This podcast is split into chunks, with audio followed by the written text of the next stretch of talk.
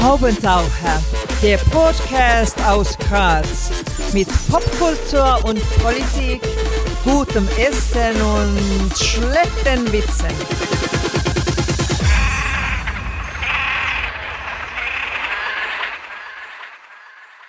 Hier ist der Haubentaucher Podcast. Einmal im Monat oder demnächst ein bisschen öfter gibt es hier neue Kunst und Kultur und andere Haubentaucher-Themen aus Graz und dem Rest der Welt. Am Mikrofon Wolfgang Kühnelt, heute zu Gast und wir freuen uns sehr. Barbara Sima Rummel alias die Vierer-Diva. Herzlich willkommen. Danke für die Einladung. Sehr gern. Von wegen herzlich willkommen. Kleiner Disclaimer. Wir sind bei der Barbara zu Gast weil unser Studio ist leider nicht barrierefrei, eher das Gegenteil. Das ist ziemlich traurig, lässt sich leider so leicht nicht ändern. Aber wir werden heute vielleicht noch darüber reden, wie man es ändern könnte. Wir sind ja nur eingemietet, aber es wäre schon ein Thema, ähm, weil bei uns kommt man mit Rollstuhl definitiv nirgendwo hin, noch nicht einmal durch diese Wahnsinnseingangstür. Das wird eines der Themen sein. Ähm, Barbara, du schreibst auf deiner Website, muss mal schauen, weil das Licht ist doch nicht so ganz optimal. Mein Pseudonym Vierer-Diva entstand, als ich meine erste Kolumne im Valid-Magazin veröffentlichte und nicht mit meinem vollen Namen genannt werden wollte. Heute ist mir das egal, denn meine schonungslosen Abrechnungen mit kleinen und großen Diskriminierungen in dieser Welt dürfen gerne mir zugeordnet werden. Eigentlich bin ich Sachverständige für barrierefreies Bauen, habe ein Architekturstudium abgeschlossen und arbeite in diesem Bereich schon viele Jahre. Außerdem bin ich Lehrbeauftragter an der TU Graz und an der FH Joanneum und habe hierzu für meine Studierenden einen Podcast über barrierefreies Bauen erstellt. Das stimmt also. Das ist alles richtig. Sehr gut. Man muss an der Stelle wirklich sagen, die Barbara hat eben auch einen eigenen Podcast. Das war einer der Gründe für die Einladung. Vierrad, die war ziemlich leicht zu finden auf Spotify und anderen Kanälen und sehr hörenswert. Ich habe mir da heute noch einmal eine riesige Dosis gegeben, unter anderem eben von diesen neuen Ö1-Compilations, die du da erstellst. So, meine erste Frage. Du gehst sehr offen um mit deiner Situation, mit deinem Leben, hast auf Insta sogar kürzlich über deinen Unfall im Jahr 2001 berichtet. Was für Reaktionen bekommst du von Menschen mit Handicaps und von anderen? Okay, welche Reaktion bekomme ich? Ich habe mir gerade heute auf der Straße, wenn ich in die Arbeit fahre, dann fahre ich mit dem Rollstuhl in die Arbeit. Gerade heute auf der Straße hat mich ein Mensch so dermaßen mitleidig angeschaut, dass ich mir wirklich gedacht habe, alter Schwede, jetzt dreh um und jetzt sage ich ihm, Baby, mir geht's gut, ja, also, ja, fliege jetzt nicht um vor lauter Mitleid. Ähm, das passiert mir wirklich oft, also da gibt es so diesen eigenen Blick dafür, wenn die Menschen vor sich hingehen und dann sehen sie und dann denken sie sich, mm, das ist so arm und dann pressen sie so die Lippen aufeinander und nicken so leicht und schauen so ein bisschen nach unten. Und dann denke ich mir schon sehr oft, boah, wenn die wüssten eigentlich, dass ich ganz ein normales Leben lebe, aber oft ist es mir einfach wurscht, ich lächle dann vor mir hin und denke mir, ja, vielleicht geht es denen auch nicht gut. Ich meine, die Reaktionen, ähm, das ist ja ein großer Teil auch deiner Podcasts, die sind sowieso absurd, teilweise völlig irre. Ähm, wirklich eine große Einladung, sich das anzuhören. Ich habe jetzt aber eher gemeint Reaktionen auf deinen dein Umgang mit deiner Situation, auf deine Podcasts, auf dein Insta, der auch ziemlich interessant ist. Was kommt denn da so? Also, also da muss ich sagen, da kommt sehr viel Positives natürlich. Also da, da befolgen die Menschen schon sehr oft dieses if you can say something nice, don't say anything at all. Also da meldet sich dann einfach niemand mit Kritik, muss ich ehrlich sagen.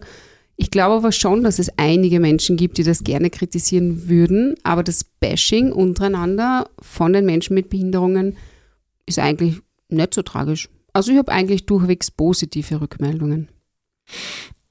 Jetzt gibt es eine riesige Frage, die ich mir gestellt habe. Ähm, du wirst sie vielleicht nur portionsweise beantworten wollen oder können, aber so in, in, in kurzen Worten, wie baut man denn barrierefrei? Gut, wie baut man barrierefrei? Zuerst einmal muss ich sagen, wenn man neu baut, muss man fast immer barrierefrei bauen. Also man kommt da gar nicht gut aus. Also egal welches Gebäude man baut, außer vielleicht ein Einfamilienhaus, dann ist man fast immer in der Steiermark, eigentlich in ganz Österreich fast, dazu verpflichtet, barrierefrei zu bauen. Und wie baut man barrierefrei? Naja, stufenlos. Man muss schauen, dass es barrierefreie Sanitäranlagen gibt. Man muss schauen, dass die Menschen sich im Gebäude barrierefrei bewegen können, also keine Stufen in Gehwege. Natürlich gewisse Kontraste sind wichtig. Das ist eher für ältere Menschen, natürlich auch für sehbehinderte Menschen, aber Ähm, auch einfach Menschen, die vielleicht in irgendeiner schlechten Situation gerade stecken, in einem Krankenhaus, da ist man vielleicht besorgt oder man hat Schmerzen. Man erkennt, wenn alles weiß auf weiß ist, dann erkennt man nicht, kann ich hier gehen oder wo geht es hier weiter oder wo muss ich hin. Und auch das ist ein Teil vom barrierefreien Bauen. Ja, und was brauche ich noch? Aufzüge, das ist, sind die Klassiker.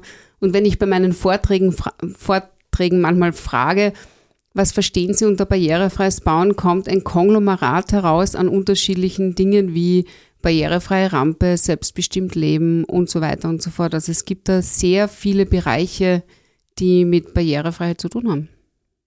Wir sind ja vorrangig ein Kunst- und Kulturpodcast. Wolfgang Temmel, den du ja auch gut kennst.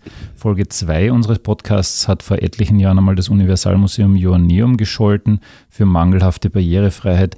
Wie barrierefrei ist denn die Kunst- und Kulturszene in Graz? Die großen Institutionen sind leichter erreichbar als die kleinen Kellertheater, darf ich jetzt einmal annehmen, aber wie ist das so generell? Ja, das stimmt. Die Kultur ist natürlich oft, also diese Randkultur, die ist natürlich eben im Keller oder im Altbau oder irgendwo, wo man schwer hinkommt. Und die ist auch nicht barrierefrei, das stimmt. Ähm, die Kritik damals von Wolfgang war absolut berechtigt und es hat sich einiges verbessert. Aber der Hauptkritikpunkt, dass eben Menschen mit Behinderungen oder auch Eltern mit Kinderwegen äh, einen anderen Eingang benutzen müssen, ist, das ist geblieben. Ja. Und das fühlt sich auch nicht gut an, muss ich sagen. Ja, ich habe das einmal probiert, Universalmuseum eben in der Neutorgasse. Äh, bist du da mal so, äh, als jemand, der nicht sensibilisiert ist auf das, bis du dort einmal hinfindest, da vergehen aber zahlreiche Minuten. Ne? Also du kommst runter, aber welche Umwege du schlagen musst, das ist schon spektakulär. Ja, ich habe mir einmal eine Geschichte erzählen lassen von einer Dame, die dort die Tickets verkauft hat und die hat dann gesagt, na, also einmal ist ein Ehepaar mit einem Kinderwagen runtergefahren über die, über die Rolltreppe und gleichzeitig ein Ehepaar rauf. Und dann haben sich die Kinderwegen ineinander verhakt. Und das war schon eine nicht besonders tolle Situation. Und ähm, sie haben es irgendwie geschafft, die in, also zum richtigen Zeitpunkt noch die Rolltreppe auszuschalten. Aber das wäre wirklich eine gefährliche Situation mhm. gewesen. Und da denke ich mir, wenn sie das so gemacht hätten, dass es barrierefrei für alle wäre und der Eingang wirklich für jeden gleich, dann hätte man sich das ersparen können. Aber ja. Ich meine, das bringt mich schon zu einer Frage. Du unterrichtest es ja eben. Ähm, das heißt, du kennst die Szenerie logischerweise gut, hast selber Architektur studiert. Lernt man das mittlerweile in Österreich? Ich habe so ein bisschen das Gefühl, dass die ArchitektInnen-Generation ab 40 nicht wahnsinnig sensibilisiert ist auf das Thema oder täusche ich mich? Ja, leider hast du recht und unrecht. Ja, also die junge Generation, unter Anführungszeichen, die junge Generation sowie Bekannte, die ich kenne, unter 30, für die ist es völlig unverständlich, dass etwas nicht barrierefrei sein kann. Warum, warum ist das überhaupt so? Also die fragen danach, das gibt's doch gar nicht, ja. Das kann doch nicht sein, dass die Seminare anbieten und dann sind die nicht barrierefrei, zum Beispiel, war heute ein Thema. Und ähm, dann gibt's wieder Planerinnen, Architektinnen in meinem Alter, so 42 aufwärts, die sagen dann, na ja, es gibt so viel Bestand und natürlich kann nicht alles barrierefrei sein und so weiter und so fort. Die sehen natürlich auch die reale Welt, aber man muss dazu sagen, es gibt heutzutage sehr viel Technologien, um die barrierefrei gebaute Umwelt, die nicht barrierefrei gebaute Umwelt, Entschuldigung, die wirklich relativ einfach barrierefrei nachzurüsten, muss man sagen. Und die Sensibilisierung ist seit einigen Jahren schon da und auch seit, jetzt muss ich nachdenken, ich glaube 2015 verpflichtend im Lehrplan, sowohl auf der TU als auch auf der FH. Also irgendwo ist der Schnitt bei 45 bis 50. Genau, leider haben wir diesen Schnitt. Und ich denke mir, ganz viele Planer, die dann schon älter sind, die merken es dann auch am eigenen Leib. Denn eines muss man schon sagen, wenn die Barrierefreiheit dich heute noch nicht betrifft, Irgendwann betrifft es jemanden in deiner näheren Umgebung oder auch dich selber, weil wir alle wollen alt werden. Natürlich wollen wir alle gesund alt werden. Ja, super. Aber so läuft es halt nicht immer. Und wenn man sich dann einmal verletzt und überall Stufen und Stiegen hat, dann schaut es halt anders aus. Und gerade heute habe ich eine wirklich super Konversation belauscht, mitgehört einfach in meinem Auf, in einem Aufzug. Da hat eine Frau gesagt, Nein, letzte Woche, da war ich im Krankenstand, da habe ich mir eine Rippe geprellt. Und dann sagt die andere, ja, was hast du gemacht? Was hast du gemacht? Wie ist denn das gegangen? Und dann sagt sie, naja, du weißt ja, bei mir zu Hause, da geht's die ganze Zeit Stufen auf, Stufen runter, da habe ich überall Stufen, überall Stirn. Und dann bin ich halt hergeflogen und habe mir halt wehgetan. Und dann habe ich kurz in mich hineingelächelt. Ich habe nichts gesagt, ich war ganz brav, aber kurz habe ich mir schon gedacht, naja, die Barrierefreiheit ist halt eben nicht nur für die Menschen, die eine Behinderung haben, sondern sie ist auch komfortabel und sie verhindert Unfälle für Menschen, die eigentlich gar keine Behinderung haben ja, und dann vielleicht einmal ungeschickt sind. Du hast jetzt schon gesagt, also bei Neubauten ist es, man muss gar nicht eigentlich sagen, vorgeschrieben, was muss denn alles barrierefrei sein, weil du hast zum Beispiel zwei Kinder, sind Schulen jetzt generell barrierefrei? Ja, nur einmal Kultur, sind Kinos normalerweise barrierefrei? Was betrifft das alles? Also ist, das ist ganz klar geregelt im Baugesetz. Ich kann da den Paragraphen fast auswendig aufsagen, wenn du möchtest, aber in Wirklichkeit betrifft das Gebäude für öffentliche Zwecke, also Ämter, ja, dann Gebäude für Bildungszwecke. Das sind dann wirklich Kindergärten, Schulen, Volkshochschulen, Universitäten. Und ähm, falls die Frage auftaucht, ja, Kinderkrippe zählt zu Kindergarten. Ja, auch Kinderkrippen müssen barrierefrei sein, wenn man sie neu baut. Dann geht's um Apotheken, um Arztpraxen und auch sämtliche Bereiche, wo Dienstleistungen dargeboten werden für Menschen, für mehr als 50 Menschen. Also jedes Restaurant mit mehr als 50 Verabreichungsplätzen, jeder Handelsbetrieb. Und Ordinationen logischerweise auch eigentlich, oder? Genau, Gesundheits- und Sozialeinrichtungen sowie Arztordinationen oder andere ja, eigentlich, ja, Gesundheits- und Sozialeinrichtungen. Komme ich dann aus der Nummer raus, quasi, wenn ich sage, ach, ich habe mein Ordi schon seit 20 Jahren, weil, also ich weiß noch, mein Hautarzt, nö. Ja, das sind natürlich Bestandsgebäude, aber wenn man es ganz ehrlich nimmt, müssen Ärzte laut Bundesbehindertengleichstellungsgesetz, das ist ein Bundesgesetz, auch barrierefrei sein. Da gab es den Schnitt 2006. 2005 ist das Gesetz in Kraft getreten und seit 2006 dürfen Menschen mit Behinderungen nicht mehr diskriminiert werden. Das heißt, es gab eine zehnjährige Übergangsfrist, da konnte man alles adaptieren. Da gab es auch sehr viele Förderungen dafür. Aber nun ist es so, dass eigentlich alle Menschen mit Behinderungen, jeder Mensch gleich behandelt werden muss und nicht diskriminiert werden darf.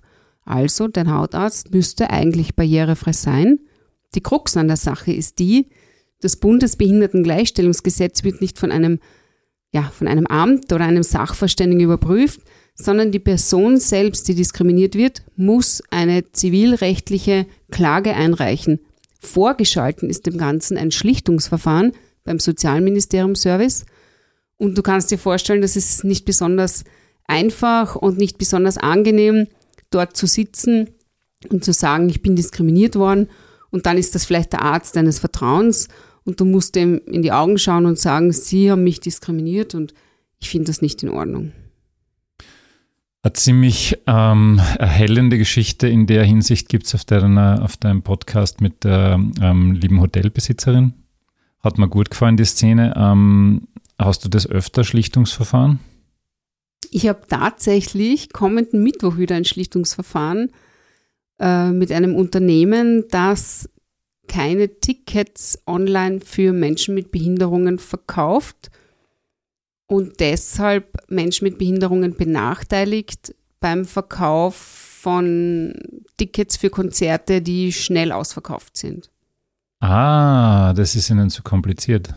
Ganz genau. Das heißt, man schafft es quasi kein Ticket für Menschen mit Behinderungen dort zu erlangen, weil bis man es geschafft hat, telefonisch durchzukommen, sind alle Tickets weg.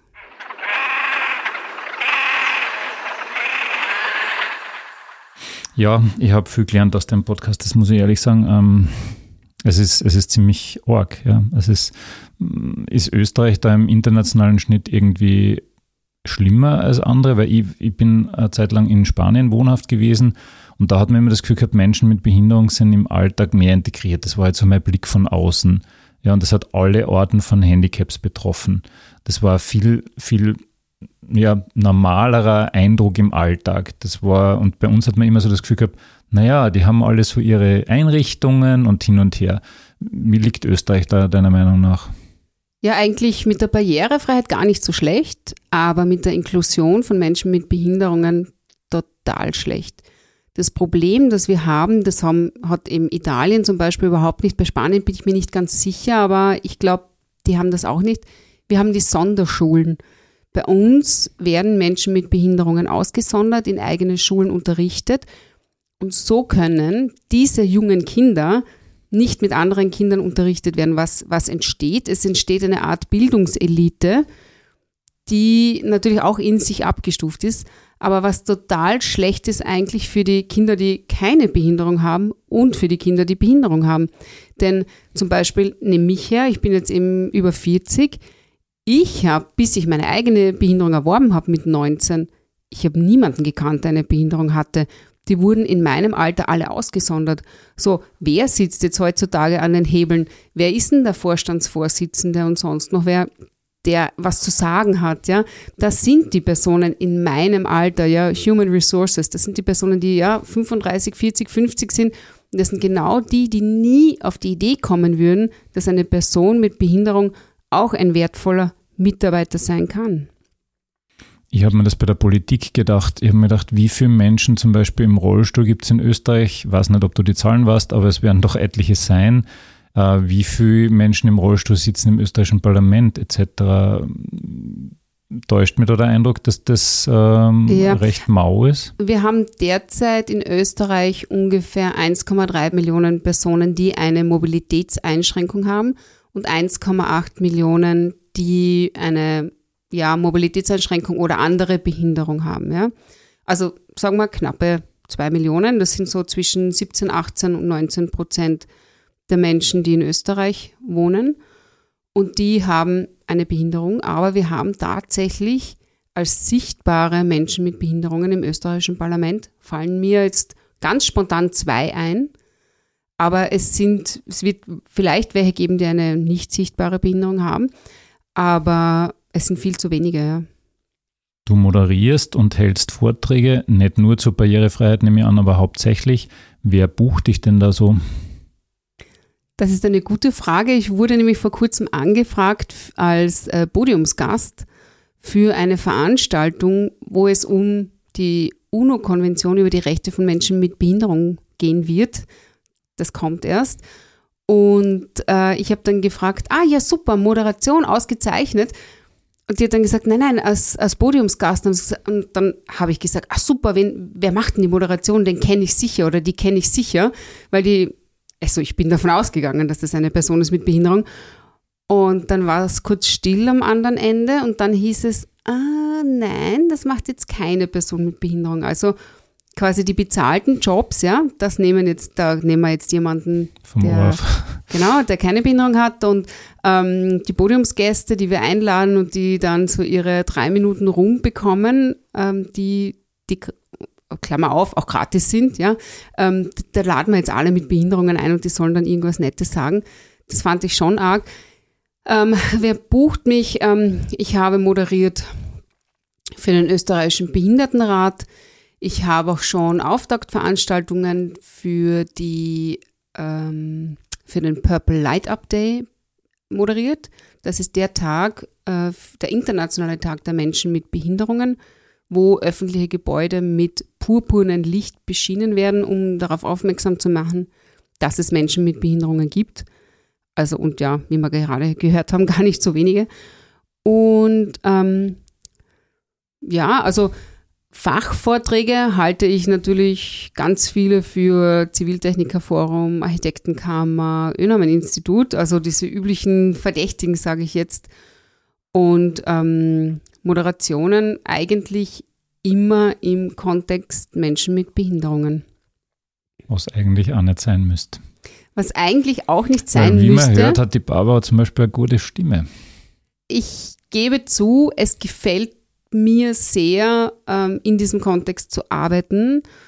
Und ich suche mir die Jobs auch aus. Also ich wurde schon für mehrere Dinge angefragt, aber in dem Kontext, in dem ich mich gut auskenne und wo ich mich sicher fühle, da mag ich auch eigentlich lieber arbeiten. Ich gebe es ehrlich mhm. zu. Das ist ja vielleicht dann nicht ganz unvernünftig. Das würde mir ja manchen Leuten vom Ohr vielleicht auch ab und zu empfehlen. Ähm, Menschen können ziemlich biestig sein, wie man bei dir im Podcast hören kann. Sprache kann auch ziemliches Biest sein, habe ich mir gedacht. haben wir jetzt nur als einen von vielen Ausdrücken, die man immer noch in den Medien hört, an den Rollstuhl gefesselt zum Beispiel. Ähm, gehst du gegen sowas auch aktiv vor? Ähm, was weiß ich, ob du dann Leserbriefe schreibst oder dort anrufst oder sonst was? Weil es tauchen immer noch so Sprachbilder auf, wo ich mir echt denke, hey, hey, hey, Leute, Leute, hallo, 21. Mhm. Jahrhundert ruft an. Ja, also es gibt das, er leidet an seinem Schicksal oder trotz ihrer Behinderung ist sie glücklich und so. Das ist an den Rollstuhl gefesselt, ist der Klassiker. Und ja, jein, manchmal, wenn ich die betreffende Person kenne, frage ich nach und sage, du, hast du das gesehen? Also fandest du das gut, wie man dich beschrieben hat? Früher habe ich schon sehr oft Leserbriefe geschrieben oder habe mich da auch ein bisschen geärgert, aber ich glaube, es ist besser, man geht es anders an. Ich probiere zum Beispiel meinen Studierenden in meiner Einführungsvorlesung diese Dinge auch beizubringen. Also was ist Political Correctness? Ja? Ich hatte jetzt vor kurzem wieder einen richtig, eine wirklich eigenartige Begegnung, als ich in die Bank hineingehen wollte und eine Bankmitarbeiterin hat mich wirklich gestoppt, also wirklich, wirklich so, stopp, bleiben Sie stehen. Und ich schaue es an und ich denke mir, oh mein Gott, die Bank, die, jemand überfällt die Bank, ja. Ich habe gedacht, oh mein Gott, ich bin jetzt da echt, ja, irgendwer hat jetzt eine Waffe oder so in der Hand und ich sehe den gerade nicht. Und ich sage, okay, ich gehe wieder, ich gehe wieder. Und sie sagt, nein, ich helfe Ihnen beim Bankomaten. Und ich habe sie angeschaut und gesagt, ja, aber also quasi so, sie so nach dem Motto, sie werden doch gerade überfallen, was soll ich da beim Bankomaten? Und, und äh, sie sagt dann, nein, nein, ich helfe Ihnen beim Bankomaten. Und dann ist, ist mir gedämmert, die hat mich wirklich gesehen, abgestoppt und wollte mir beim Bankomaten helfen. Und dann habe ich sie angeschaut, wirklich, wirklich böse angeschaut und habe gesagt, schau echt aus wie jemand, der Hilfe beim Bankomaten braucht. Und die ist dann wie angewurzelt stehen geblieben und hat sich wirklich hoffentlich echt geschämt. Weil das finde ich schon zart, dass man in einer, in einem quasi Zeitalter, wo die Leute seit, weiß nicht, 30 Jahren, ja, weiß nicht, on a daily basis vielleicht zum Bankomaten gehen, ja, einer noch jung aussehenden Person anzubieten, äh, den Bankomaten äh, zu bedienen. Jetzt war das irgendwie so, so ähm, Shaming für ältere Personen, aber ich finde das das habe ich wirklich arg gefunden. Ja, abgesehen davon, dass Crazy. ihr in ihrem Job ja normalerweise kapieren müsst, wie hoch ein Bankomat hängt und das wird ja auch nicht dem Zufall überlassen und lauter so Sachen. Also, ja, das war ja in der Filiale, ja, also es war ja quasi diese SB-Stelle, ja. Äh, ja. Also die werden sich ja wohl hoffentlich einigermaßen überlegt haben, äh, wie zugänglich die sein müssen, ja. Ähm, ich habe mir noch gedacht, apropos Medien, noch eine Frage, ähm, Licht ins Dunkel, Pro oder Contra? Schwierige Fra Frage. Angeblich ändert sich heuer ganz viel und es wird sehr viel besser. Ich schaue es mir mal an. Den Namen werden es nicht ändern, haben es glaube ich schon angekündigt, weil das ist so eine tolle eingeführte Marke. Äh, eine Sache muss ich dazu sagen. Letztes Jahr gab es ja einen Beitrag von Personen in der Nähe von, von, von also in Kärnten. Und da hat einer der Personen gesagt, also das sind Personen, die eben keine Behinderung hatten, ja. Und die wurden von diesem ziemlich starken Unwetter äh, überrascht und haben alles verloren, ja. Und der hat wirklich ganz oft in die Kamera gesagt, ja, ich möchte jetzt schon dazu sagen, also ich nehme normalerweise nichts an und ich bin kein Schnorrer und ich brauche das alles nicht und nur, dass Sie wissen, diese Spendensendung, das ist halt für mich nicht etwas Übliches, was ich immer mache und ich nehme da jetzt nichts.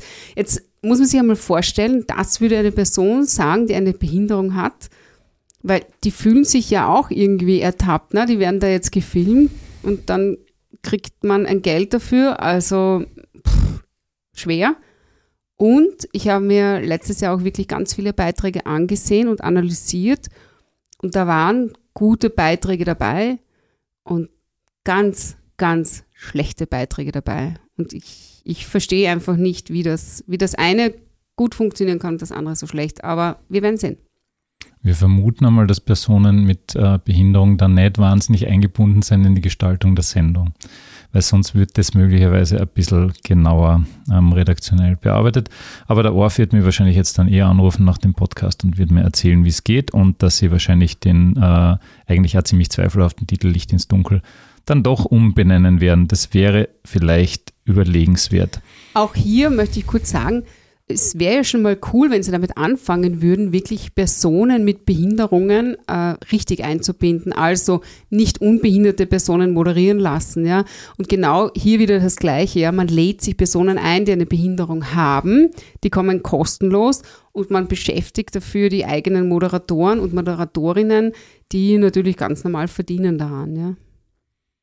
Wenn wir schon benamen sind, wie viel Diva steckt denn in der Vierrad-Diva? Du hast in, deinem, in deiner Intro irgendwie gesagt, naja, das war ein Witz und oder ein, ein schönes Späßchen in der Frühzeit. Ähm, ja, aber so ein bisschen Diva ist da schon noch da, oder?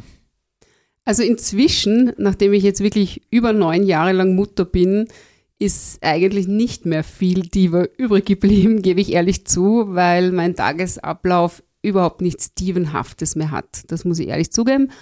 Aber hier und da, eben wenn so eigenartige Dinge passieren wie das in der Bank, da lasse ich echt die Diva raushängen. Und ich weiß nicht, Diva Beast, ich weiß nicht, wie man es nennen möchte. Ähm, Diva klingt halt etwas schöner.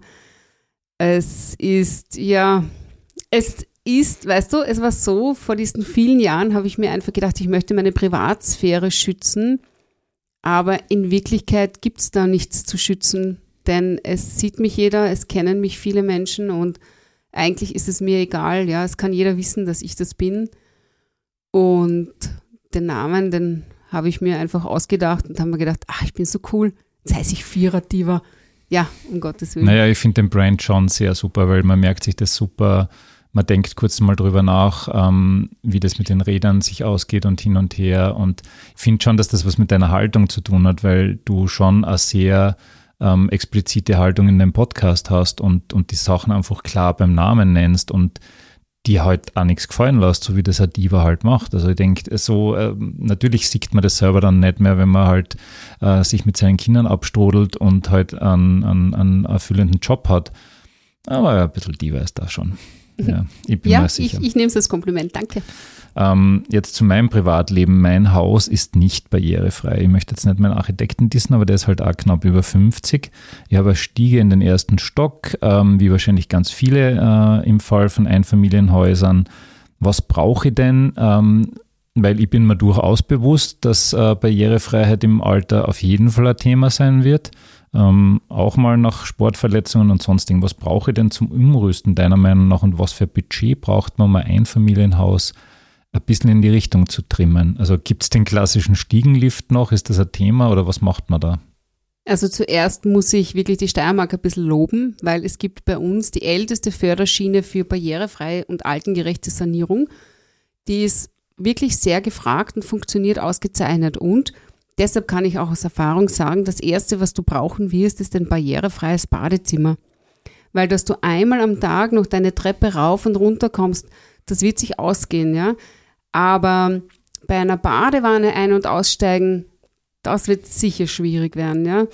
Und auch vielleicht einen Sanitärraum auf der Ebene, auf der du schläfst, ja. Du wirst, je älter du wirst, wirst du öfter in der Nacht aufs Klo müssen und das ist wirklich der gefährlichste Klogang, den man sich vorstellen kann, ist der in der Nacht. Das heißt, du wirst wirklich neben deinem Schlafzimmer oder wirklich in der Nähe deines Schlafzimmers einen Sanitärraum brauchen. Und dann natürlich, wenn, es, wenn du dir wirklich schwerer tun, tust, später mit den Treppensteigen, kann ich dir einen Treppenschrägaufzug mit Plattform empfehlen. Den gibt es mit herunterklappbaren Sitz und auch mit Plattform. Das heißt, du kannst auch Dinge rauf und runter bringen, also einmal eine Bierkiste oder was anderes, was du eben brauchst. Und das geht ganz gut.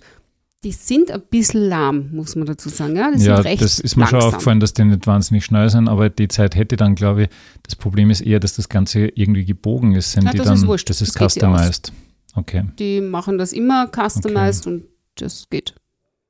Die sind auch gut und die sind auch gar nicht mehr so teuer. Und ja.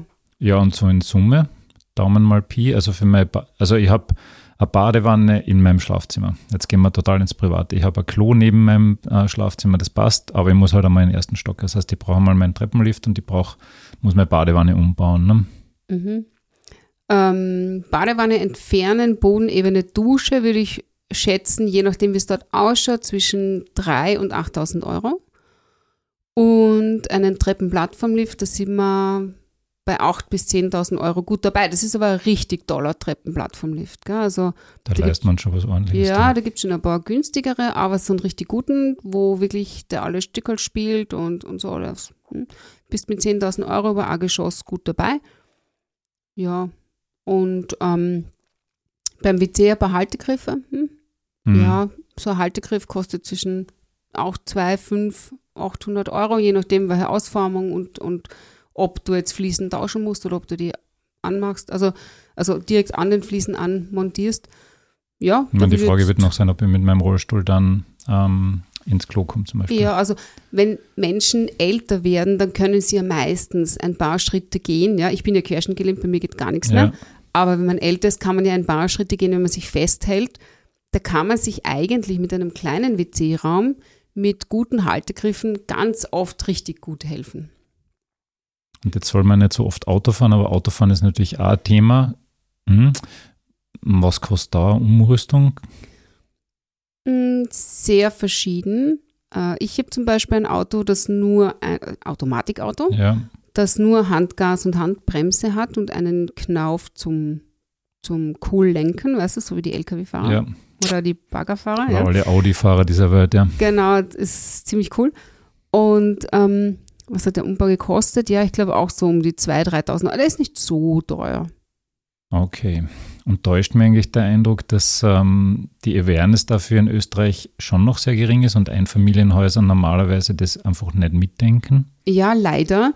Und da muss ich jetzt echt sagen, da hat sich in den letzten 30, 40 Jahren wirklich ganz wenig getan, weil mein Großvater, der ist, der wäre jetzt, glaube ich, bald 100 und der hat sich damals, als er 40 war und sein Haus gebaut hat, hat er das Haus so gebaut, dass er nur eine einzige Stufe überbrücken müsste, um ins Erdgeschoss zu kommen, hat Schlafzimmer, Badezimmer, Klo und alles wirklich im Erdgeschoss gehabt, weil er gesagt hat, wenn er älter ist, möchte er keine einzige Treppe mehr steigen. Und das hat er auch wirklich getan. Also der ist wirklich sehr, sehr lange, der ist nie in einem Pflegeheim Mhm. gewesen, war immer zu Hause und konnte auch wirklich gut barrierefrei zu Hause wohnen bleiben. Und das war aber in den 70ern, okay? Jetzt habe ich gesagt, in den letzten 30, 40 Jahren hat sich nichts getan. Ich meine, das sind jetzt 50 Jahre her, ja? Jetzt kommen wir vielleicht noch kurz zum Büro, damit wir alle meine Probleme in der Richtung lösen. Der Robert, der da neben mir sitzt, unser Engineering äh, Master, der wird die Situation kennen. Wir haben einmal das, das erste Problem, ist eine wahnsinnig riesige Eingangstür, die super schwer ist und der Griff ist wahnsinnig weit oben. Und wahrscheinlich würde man sowieso eher von, von hinten kommen, wobei das bei uns, glaube ich, fast unmöglich ist über den Innenhof. Aber das lassen wir noch gut sein. Ähm, dann braucht man einen Lift, weil sonst Mhm. geht sich das mit dem Stiegenhaus, glaube ich, nicht aus. Da machst du wahrscheinlich keinen Stiegenlift in, in so einem, das ist halt so ein dreigeschossiges ähm, Wohnhaus. Ähm, der Lift kostet ein 20er oder, oder ein 100er oder wo bin ich da? Ähm, ein Aufzug, also, es, also Lift ist nicht das richtige Wort, ja. Also man sagt Aufzug, das, was du und ich kennen als normalen Kabinenaufzug, ist ein Aufzug nach Aufzugssicherheitsverordnung. Das heißt, als selbsttätig betätigte Schiebetüren, die automatisch auf und zugehen, im Lastträger, also innen drinnen und außen. So ein Aufzug kostet ohne, also nur das Gerät. Du brauchst einen Schacht und, und einen Anschluss und eine Erdung und alles. Nur das Gerät kostet 50.000 aufwärts. Ja, und dann Und eben. dann muss ich das aber außen anbringen am Gebäude, weil innen wird sich das nicht ausgehen. Kommt drauf an, also wenn deine Treppe zum Beispiel ausreichend breit ist, dann kannst du das Treppenauge eigentlich ähm, Mhm. dafür hernehmen und einfach zu Lasten der Treppe diesen Aufzug einbauen. Nur die Treppe muss natürlich 1,20 Meter breit übrig bleiben. Mhm. Das ist die Fluchtwegsbreite. Mahlzeit.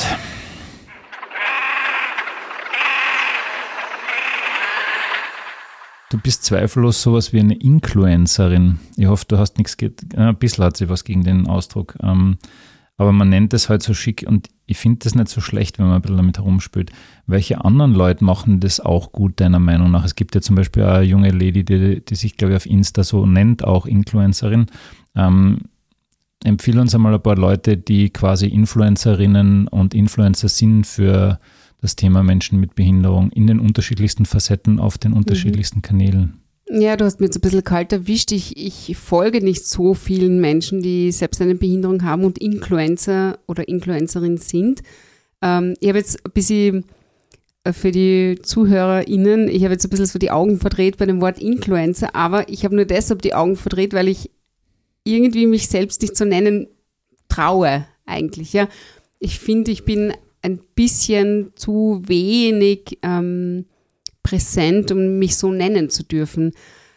Äh, wen würde ich empfehlen? Ich kann auf jeden Fall empfehlen Laura Gehlhaar, eine Autorin, die einen Rollstuhl nutzt aus Deutschland. Tolle Frau, sehr lustig, ziemlich cool, ausgesprochen gut aussehend. Oder Tina Besendorfer, sie ist eine der wirklich sehr gut, eine der besten oder überhaupt die beste Tennisspielerin von Österreich. Sehr cool da und wirklich präsent, ebenso sehr gut aussehend, wie ich finde. Und ähm, unter den Männern tatsächlich, Entschuldigung, weiß ich jetzt wirklich keinen auswendig. Du hast mich da echt etwas kalt erwischt. Wenn ich das gewusst hätte, hätte ich ein bisschen besser recherchiert. Ich meine, man muss halt sich natürlich fragen, wie ist das definiert? Ne? Also reicht deine Followerinnenanzahl dafür aus? Ähm, für mich bist es, ja. Ähm, ich denke, im, im Sportbereich gibt es in Österreich sicher den einen oder anderen Handbiker zum Beispiel, den viele Leute kennen und so. Mhm. Ja, Aber Walter, die Frage genau, ist halt. Walter Ablinger zum Beispiel, ein alter Freund, den kenne ich noch aus, aus Skifahrzeiten.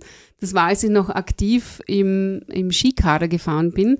Walter Ablinger ein wirklich ein, ein toller Mensch. Also der ist einfach ein total angenehmer, lieber Kerl. Unfassbar, dass der mit so einer Freundlichkeit und Nettigkeit im Sport so weit gekommen ist. Ja, Entschuldigung, wenn ich das jetzt ähm, so ausgedrückt habe, aber es, diese Verbissenheit, die man vielen Sportlern nachsagt, das, das ist schon, das habe ich schon sehr oft auch als aktive Sportlerin gesehen, dass man einfach verbissen sein muss und das ist der Walter überhaupt nicht. Der ist einfach nur lieb und nett, aber wirklich ein so ein Top-Radfahrer, Handbiker, unfassbar, ja. Ja, schauen wir uns dann an. Das ist schon eine schöne Geschichte. Ähm, eine meiner Lieblingsgeschichten aus deinem Podcast ist die Geschichte mit dem 10-Euro-Schein. Du wirst dich vielleicht erinnern. Ähm, wie oft passiert sowas völlig Absurdes dir im Alltag? Okay, man müsste es halt wahrscheinlich auflösen. Die Dame, die ja. einfach zu dir gekommen ist und dir einfach irgendwie wortlos 10 Euro in die Hand gedruckt genau, hat. Genau, also meine Tochter habe ich, die war relativ klein noch und die hat Schock geschlafen, nachdem ich bei, mit ihr beim Arzt war und sie hatte Fieber. Und die habe ich so am Arm gehabt und die habe ich dann irgendwie total umständlich ins, ins hineinbuxiert ins Auto und plötzlich geht eine Frau vorbei und gibt mir 10 Euro. Und, und ich war total geschockt irgendwie, weil es waren so viele Dinge gleichzeitig und ich habe das Geld dann auch gespendet.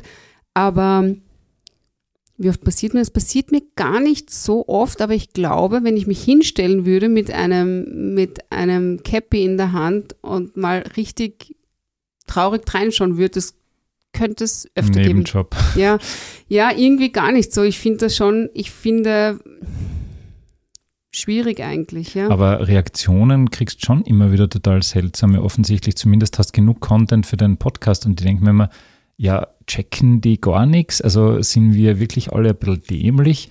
Weil, ja, ich weiß nicht. Oder? Es ist so witzig, weil in den letzten zwei Jahren ist mir so wenig richtig Arges passiert, ja, dass ich wirklich meine Geschichten immer also, also wirklich suchen musste. Und dann komme ich oft heim und sage, Schatzi, heute ist mir ein Vierertiber passiert, ja, wo ich dann mich richtig freue, ja, und dann sagen kann, so, yes, endlich habe ich wieder irgendetwas, worüber ich schreiben kann, weil wirklich sehr wenig passiert ist, aber ich glaube, dass ich dann ganz viele Menschen schon mit, mit Blicken und mit ein bisschen so, pass auf, was du sagst, mhm. schon abbremse, bevor etwas passiert, ja.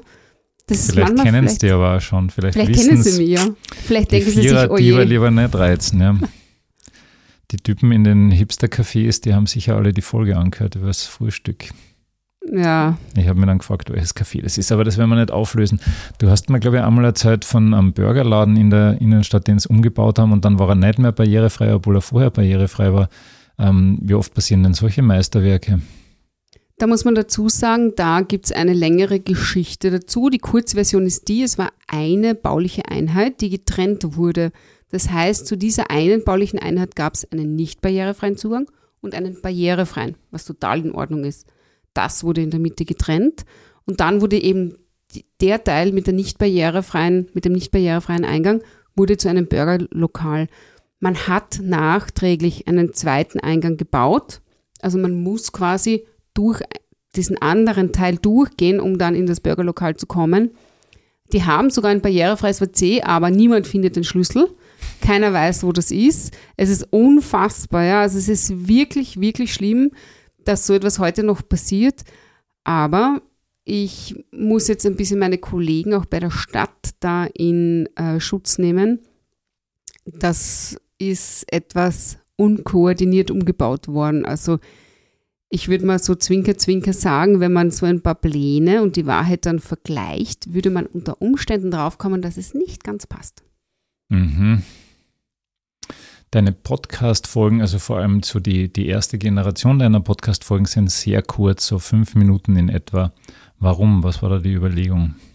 Da gab es eigentlich gar keine Überlegung dazu, sondern mein Podcast ist so entstanden, dass ich in der Pandemie für meine Studierenden eben den Podcast Barrierefreies Bauen für alle gemacht habe. Und dann habe ich mir gedacht, Moment, Barbara, du hast ganz viele Kolumnen, die so herumliegen bei dir im Arbeitszimmer und eigentlich, naja, die Kinder schlafen, eigentlich hättest du Zeit auch ein bisschen, dann nimmst du halt einfach diese Kolumnen auf. Du weißt ja, wie es jetzt geht, ne? Nach ganz vielen durchwachten Nächten. Ich meine, du hast einen Techniker dabei, ich habe mir das alles selbst beigebracht. Deshalb auch die schlechte Qualität, ich gebe es ehrlich zu. Aber, ähm, und dann habe ich das einfach aufgenommen. Also da gibt es überhaupt, da gibt es überhaupt keine Intention dahinter. Das ist einfach das, was es ist. Es war eine Kolumne, eine einseitige Kolumne in einem Inklusionsmagazin. Das wurde vertont. That's it. Und interessanterweise bin ich damit nämlich super inklusiv, weil zuerst habe ich es eben nur gedruckt gehabt, aber jetzt kann man es eben lesen oder auch anhören, wenn man eben nicht lesen kann, weil man vielleicht so stark sehbehindert ist, dass man das nicht liest oder auch blind ist. Ne? Mhm. Ja, es ist sicher inklusiver, weil es halt kürzer ist. Man braucht nicht so viel Aufmerksamkeitsspanne, was vielleicht auch manchmal schwierig ist. Ne? Das auch, ja. Und damit kommen wir auch schon zu unserem allseits gefürchteten Word-Rap. Hm. Ein bisschen fürchte ich mich jetzt schon. Naja, so schlimm wird es nicht. Ähm, Im Urlaub, welche Stadt in Europa ist für dich gut erreichbar und leicht zugänglich? Äh, London. Aha. Wenn dir jemand Hilfe anbietet, die du gar nicht brauchst, tust du was? Sehr verärgert und böse sagen, lassen Sie mich in Ruhe, ich brauche Sie nicht. Da steht schon wieder jemand auf dem Parkplatz mit dem Rollstuhlsymbol. Was machst du? Polizei verständigen, Zettel aufs Auto, ärgern und weiterfahren? Äh, je nachdem alle drei in äh, rotierenden Abständen, weil manchmal sind es ja auch Menschen, die selbst eine Behinderung haben und vielleicht den Ausweis vergessen haben reinzutun. Ähm, und dann schäme ich mich wieder so oft, bis ich dann mir denke, na, das kann es auch nicht sein. Ganz besonders möchte ich darauf hinweisen, in Einkaufszentren, so wie es jetzt war, ne, am Wochenende ähm, musste ich mit meinem Sohn zum Beispiel in, einem, in ein Einkaufszentrum fahren, was ich normalerweise mit den Öffis mache. Aber dieses Mal mussten wir was ganz was Schweres holen.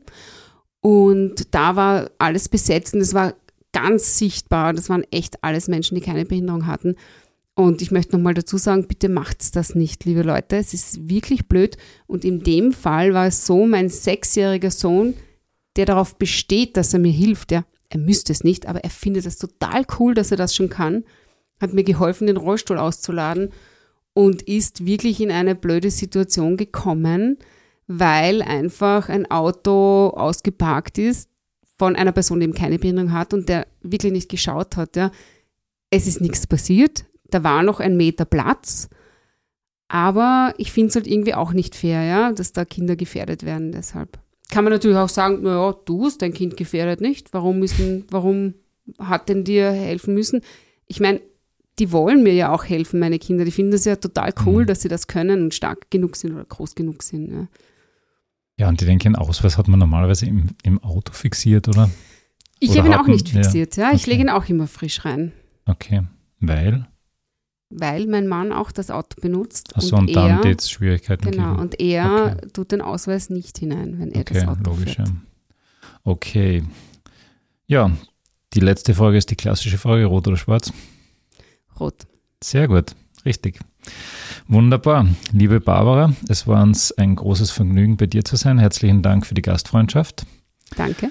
Ihr lieben Hörer und Hörerinnen da draußen, ihr werdet uns erstens abonnieren und folgen und sonst was müssen und ihr werdet auch den Podcast von der Barbara hören. Bitte, wenn ihr das nicht schon getan habt, die Vierer Diva ist recht leicht im Netz zu finden, auf Insta zu finden, auf Spotify und sonst wo zu finden. Hat uns sehr gefreut. Die nächsten Wochen werden jetzt da im Staccato-Rhythmus, äh, wird ein Höhepunkt dem nächsten folgen. Wir wünschen euch einen wunderschönen Herbst und bis zum nächsten Mal. Das war der Haubentaucher Podcast. Nächstes Monat gibt es mehr.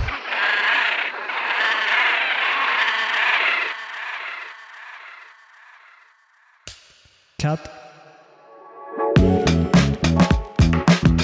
Und wer hat's produziert? Das Pod. Deine Podcast-Agentur.